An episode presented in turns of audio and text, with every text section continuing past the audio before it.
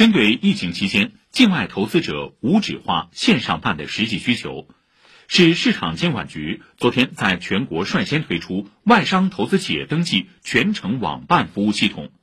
境外投资者不见面、零接触就能在上海新设企业。请听报道。印尼籍投资人 Jason 这几天正忙着装修自己的新办公室，和此前他在上海设立企业要到线下窗口交材料、签字不同，这家新公司全程网上办理。以前是带护照，然后要现场签字，这次的话是全部可以在电脑做，看什么名字可以用，然后用我们的银行卡，所以很方便，很快。相比设立内资企业早已实现全程网办，境外投资者由于无法在线认证主体资格，申请人仍然要到线下递交纸质材料。疫情期间，人员通行、文书快递都受到影响。上海在推出融缺办的同时，也在思考如何彻底打通堵点。市市场监管局登记注册处市场稽查专员康燕说。原来设立外商投资企业，它必须线下提交一系列的公证认证文书，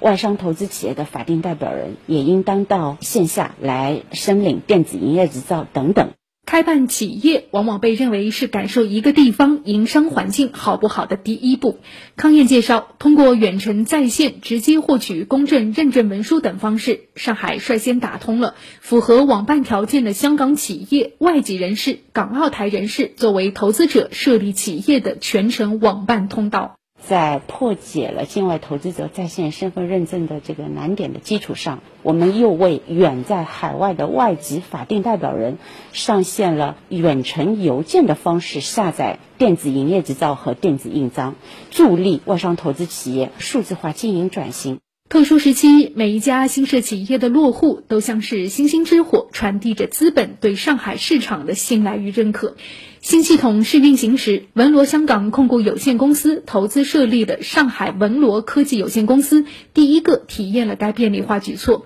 CEO 韩文最近常常会被同行咨询，我很多身边的同行都很羡慕，然后想了解怎么办的，因为他们一开始有些犹豫，可能。疫情期间把这个公司设立的流程都搁置下来，比较担心。现在他们反而是很积极，我都是在鼓励他们。我说没问题啊，上海可以的。